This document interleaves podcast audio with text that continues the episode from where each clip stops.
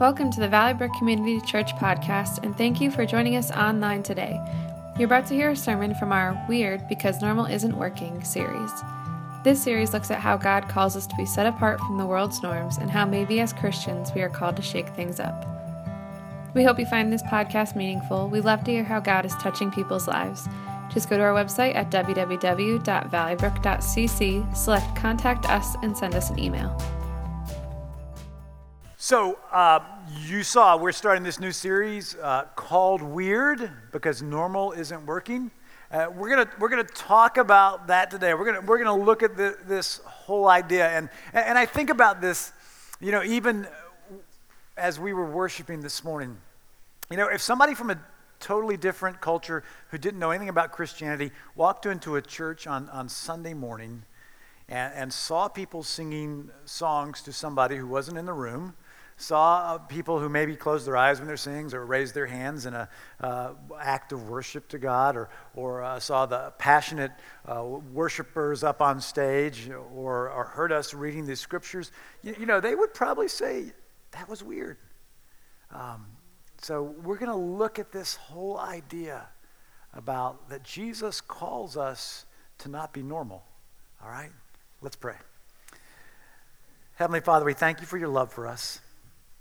Lord, speak to us, guide us, direct us, give us ears to hear. In Jesus' name, amen.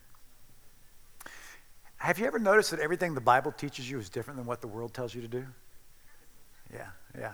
Uh, uh have you ever realized that what Jesus commanded us to do sometimes is not what you naturally, normally want to do? Uh huh. Has it sunk into you yet that we live in a, a post Christian world. So, being a follower of Jesus is countercultural.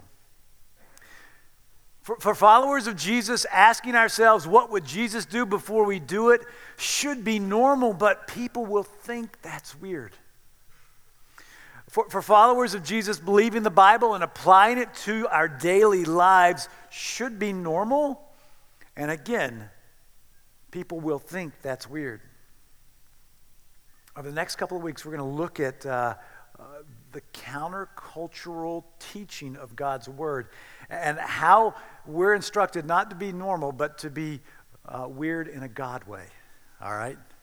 So, um, think about this. I mean, just today is, is in some respects, uh, a national holiday that um, people think about, and it would be weird to not watch some people play football today. Now, I suspect there's some of you who are there and you probably want to be incognito. Some of you will only go to a Super Bowl event because there's food there. Uh, some of you will only go there because you just want to see what the crazy commercials are.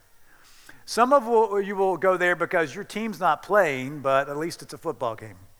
And, uh, and then some of you will go because uh, you're either passionate about the Patriots or the Falcons. And if it's about the Falcons, don't raise your hand because I suspect.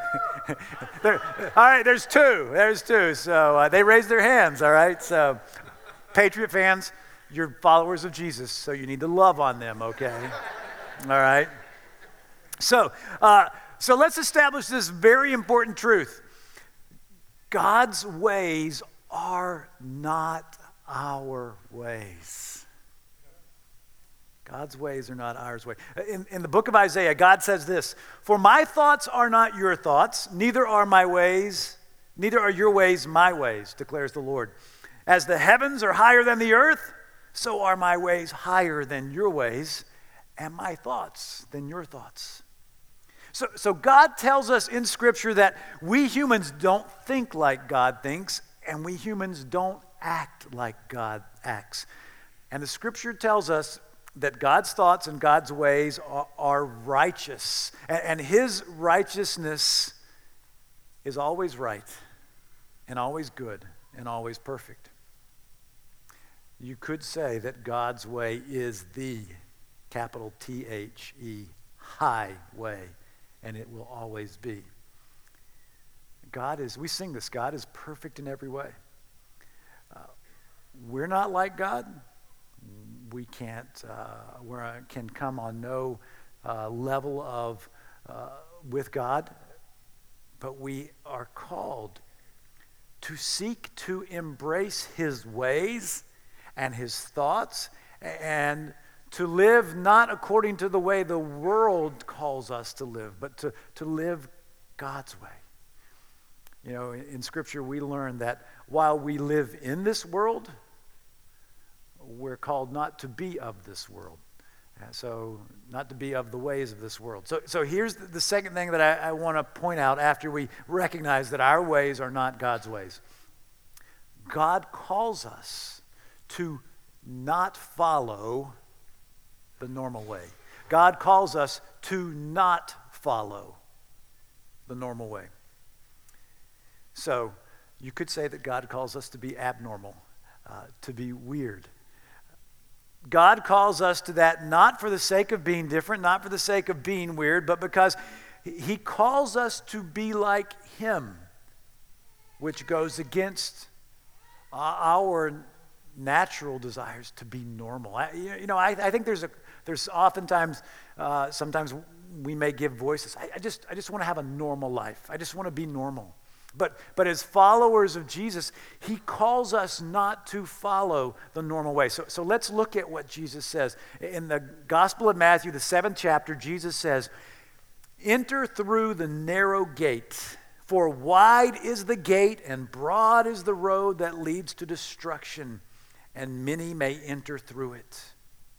But small is the gate and narrow the road that leads to life, and only a few find it. The, the, translators of the New Living Translation chose a rather more graphic way to translate the wide and broad gate. So I'm going to read, you, read to you from the New Living Translation. You can enter God's kingdom only through the narrow gate. The highway to hell is broad, and its gate is wide for many who choose that way. But the gateway to life is very narrow, and the road is difficult and only a few ever find it. So, what's Jesus getting at? So, here's the deal the broad road, it's spacious. It accommodates lots of people, it accommodates crowds and, all of their baggage. And the other road is narrow. Sometimes it's really important to, to do a little word study and see what was meant in the original language. So, so you may have noticed in verse 13 and verse seven, uh, 14, it talks about narrow. Uh, there actually, if you go back to the original language, the word narrow in the first in verse 13 is one word, and in verse 14, the word narrow is a second word, a different word. So in verse 13, the word that is translated as narrow means narrow. That's all it means. It just means narrow. But the word translated narrow in the second verse, in verse 14, carries with it not only narrow, but, but narrow associated with persecution. Just let that sink in a little bit. Because God calls you not to follow the normal way, He calls you to follow the narrow way. The narrow way that will bring with it persecution. Paul knew that when he, when he went through the first century world planting churches and encouraging church leaders, he said to the churches in Galatia, this is what he said, and we read in Acts chapter 14. He said, We must go through many hardships to enter the kingdom of God. We must go through many hardships to enter the kingdom of God. Cynthia this morning did the welcome and announcements and shared about this women's Bible study that the women are doing right now. It's from Second Corinthians. And it's really all a, a, lot about Paul talking about the persecution that he encountered in his church planting and church supporting ministry. And and she's been studying the narrow way, and, and she wrote this to me, so I want to read it. She said, We will be in narrow places, places of suffering that are distinct to our association with Jesus. There is a certain fellowship that takes place with Jesus in times of suffering in the narrow places because no one knows suffering better than Jesus does. It's part of Jesus' territory. So I know what you're saying, what you're thinking. It's like, wow, you're telling me to choose the narrow way. I may encounter suffering and persecution. Yes, you may. May. But it's not a bad place to be.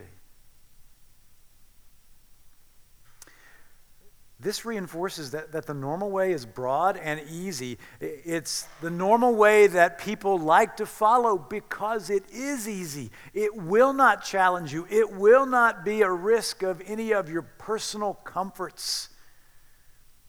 You won't experience any persecution on the broad way. That's why people choose it. I, I, look, when I pick out furniture, I pick out the comfortable furniture, right? I mean, isn't that normal? We, we don't want to sit on hard couches, right? So we understand this concept. Now, I know some people like to hear, when they hear easy and comfortable, they want difficult and uncomfortable because they want a challenge. But do they want it if it involves persecution? That kind of challenge. Even some people will say they are Christians and still they choose the broad way. Now, in our world, the narrow way seems weird to most people, uh, even to some followers of Jesus, because it's not easy and it's not considered the normal way. There will be hardship and persecution. Remember what Jesus said. He says this several times in the Gospels Whoever wants to be my disciple must deny themselves, take up their cross, and follow me. For whoever wants to save their life will lose it. And but whoever loses their life for me will find it. So whoever wants to take the broad life, the broad way, will lose their life, but whoever takes the narrow way will find life with Jesus. Jesus calls us to follow this hard, this different, this weird way. Jesus says that only through the narrow gate will you enter God's kingdom, and the narrow way, the weird way, leads to true life, real life. Jesus calls us to follow him. He calls us to follow him not in the normal way of the world, but in the ways of God. It's costly. It requires denying yourself and all that the world tells you you should do. Pastor Craig Groeschel, he's written a book actually called Weird. And he says, if you want to be normal, if you, if you want what normal people have, do what normal people do. But if you want to have what few people have, do what few people do. And then he says, be weird in a God way. So God calls us to not follow the normal way. And here's the second thing God calls us to do He calls us to, to not think like normal people. To not think like normal people. Have you ever caught yourself uh, thinking and agreeing with the philosophy of our culture when all of a sudden you realize that philosophy of our, that the philosophy of our culture goes completely against God's word? Yeah. Sometimes, sometimes it just slips in. Sometimes it just, you, you don't even see it. So let me read Romans 12, 2 from the message translation. Don't become so well adapted to your culture that you fit into it without even thinking. Instead, fix your attention on God You'll be changed from the inside out. Let me read that again. That's so good. Don't become so well adjusted to your culture that you fit into it without even thinking. Instead, fix your attention on God. You'll be changed from the inside out. Sometimes we become so adjusted to what's going on around us in the culture that we fit into it without even thinking. Here's another translation of that same verse. Don't copy the behavior and customs of the world, but let God transform you into a new person by changing the way you think. Then you will learn to know God's will for you, which is good and pleasing and perfect, and it won't be the way of the world. It will not.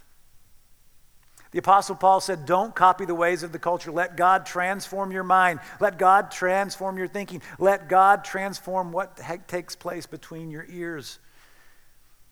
Let God transform you from the inside out. Paul tells us this that when we recognize that we have the Holy Spirit of God living in us, then we recognize that we have the mind of Christ. Do as followers of Jesus. Now, we live in a very strong culture, the American culture. And we like to remind ourselves that we're guaranteed certain rights because we're part of this country. But when you have the mind of Christ, when we have his mind, we realize what our earthly citizenship may allow us as normal are not things that God's that a God transformed mind will do. For instance, the Bill of Rights guarantees you and I freedom to say anything we want to. But as a follower of Christ, who has allowed God to change the way you think, you realize many things you have a legal right to say should not be said as a follower of Jesus Christ. The, the, Apostle Paul talks about this in the book of Ephesians. He talks about, uh, let there be no unwholesome talk among you, but only that which is useful for building up one another. Think about that. You know, when you go to work uh, on uh, Monday and you, you connect with the other folks you uh, work, said, you know, let's just establish a new policy no unwholesome talk. They're going to look at you like you are weird, okay? But, but Scripture calls you as a, as a woman of God, as a man of God, as a child of God, to not think like the world thinks, but to think like, like God thinks. And the world will think that's weird. But God wants you to think like He does. The Apostle Paul said in the book of Galatians, there is neither Jew nor Gentile, neither slave nor free, nor is there male or female, for you are all one in Christ Jesus. He was saying that the way God has uh, created us, the uniqueness, where we come from, our gender, who we are, uh, while it's, it's a God given thing, he says the important thing is that we're one all in Christ. He, he goes on, when you, when you think about that, he's basically saying that, that it's who we are in Christ that is most important. And that means even the agendas that come with the different categories we, we sit in need to be subjugated to God's agenda. That our allegiance to God and to Jesus Christ needs to be number one in every area of our lives. So let me remind you of this. When you accepted Jesus Christ as your Lord and Savior, you, you received the Holy Spirit. The Holy Spirit came to live in you that day, and it's a guarantee. Uh, it's guaranteed evidence of your uh, salvation. Here's what you always need to remember if that idea makes you nervous at all, the Holy Spirit is gentle. The Holy Spirit will never make you do something that you don't want to do. The Holy Spirit will nudge you to have the mind of Christ, will nudge you to remind you that you're supposed to follow God's ways and not the ways of the world. But we can resist the Holy Spirit. That's one of our struggles as human beings. Paul said it this way The good I know to do, I do not do.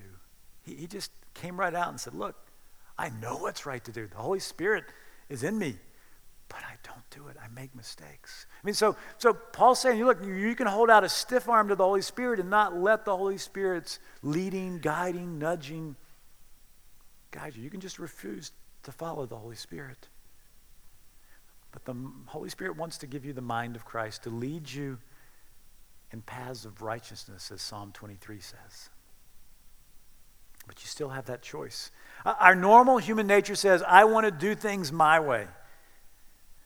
Don't we? I want to do things my way, when I want to do it, how I want to do it. I don't want anybody to tell me how to do it. But as a follower of Jesus Christ, we set aside our way and let God's way rule.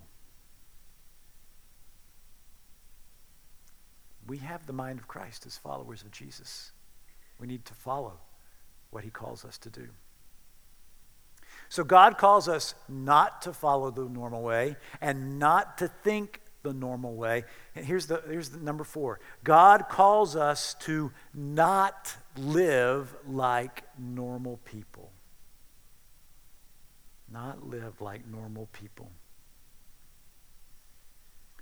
Peter writes in his first letter, second chapter Dear friends, I urge you as foreigners and exiles to abstain from sinful desires, which wage war against your soul. Live such good lives among the pagans that though they accuse you of doing wrong, they may see your good deeds and glorify God on the day he visits us. So, so Peter strikes this chord, uh, recalling this idea that, that as followers of Jesus Christ, earth is not our home, heaven is our home. So, so we're foreigners, we're exiles, we're just passing through the time that God has given us on this earth. And one day,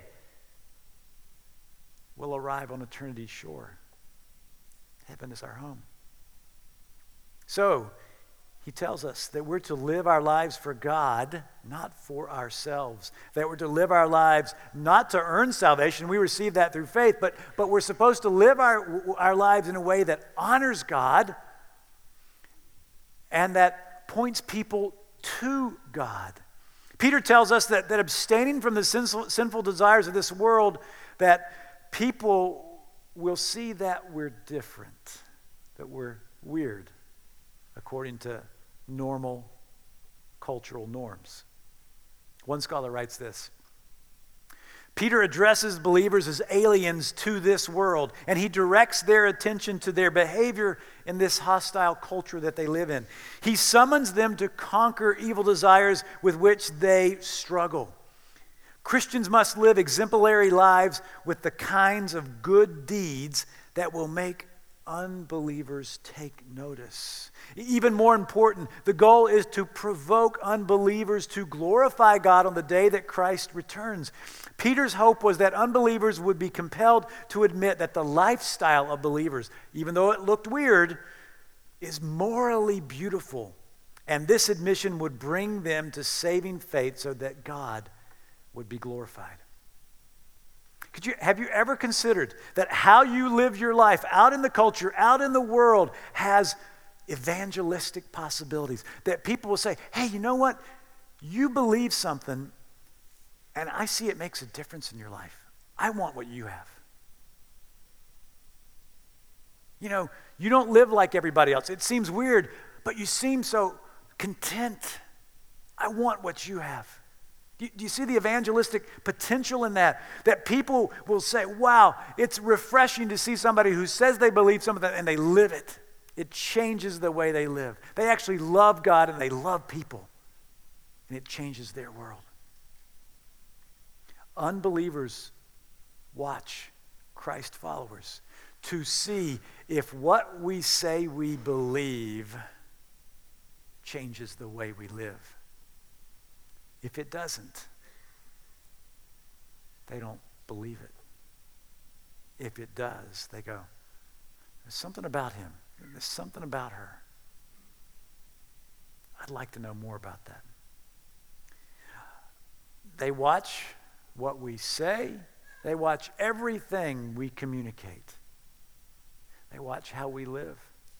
And if we say we believe thing, but our communication doesn't match up, if we say we believe thing and the way we live doesn't match up, they go, You're just like everybody else. You're normal.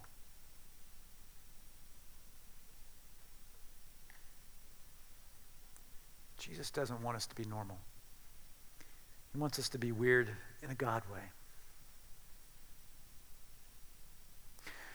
So let me bring this to a close with a couple of observations. And, and these observations are going to lead you to, to make a decision.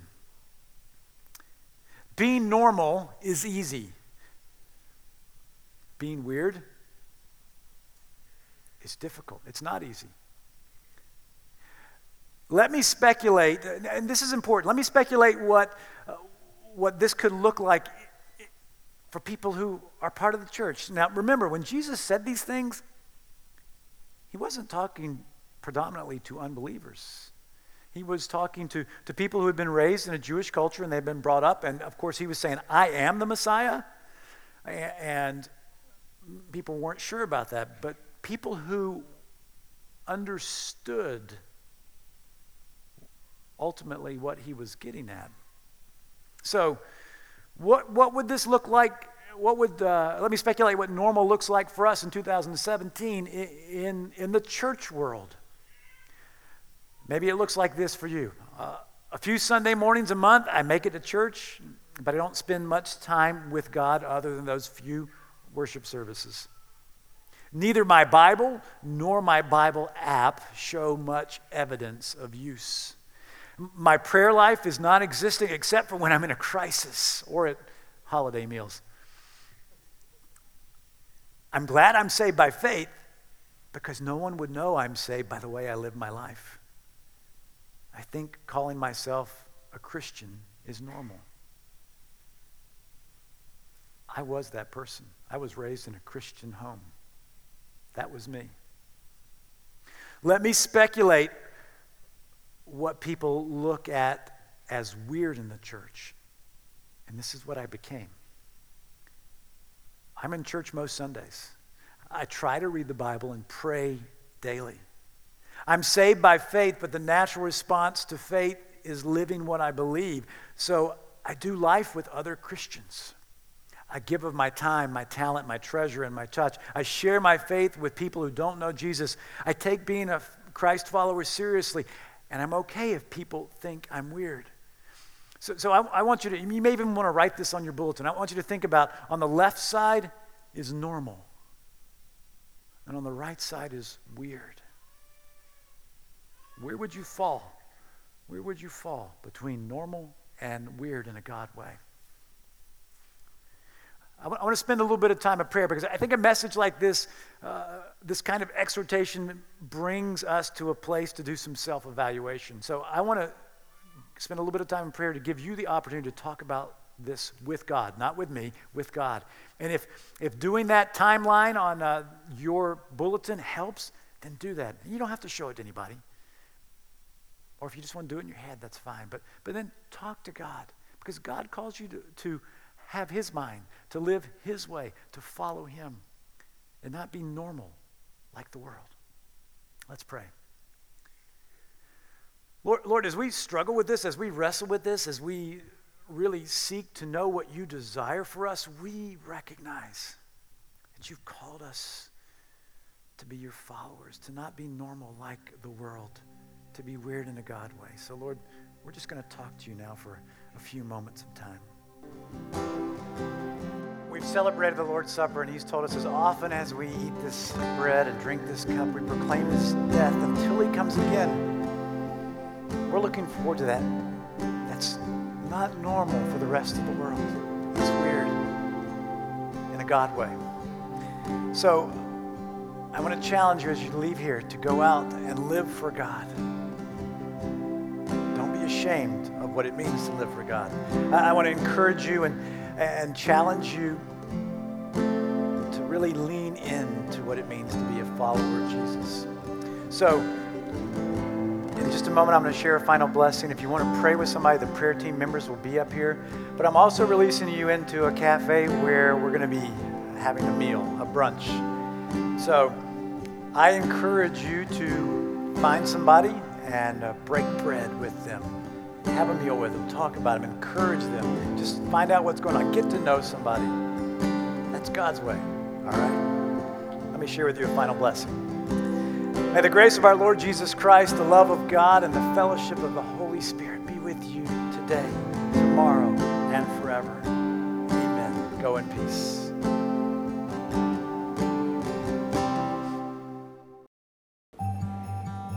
Thank you for listening to our podcast. It is our sincere hope that it has blessed you. For more information, visit our website at www.valleybrook.cc.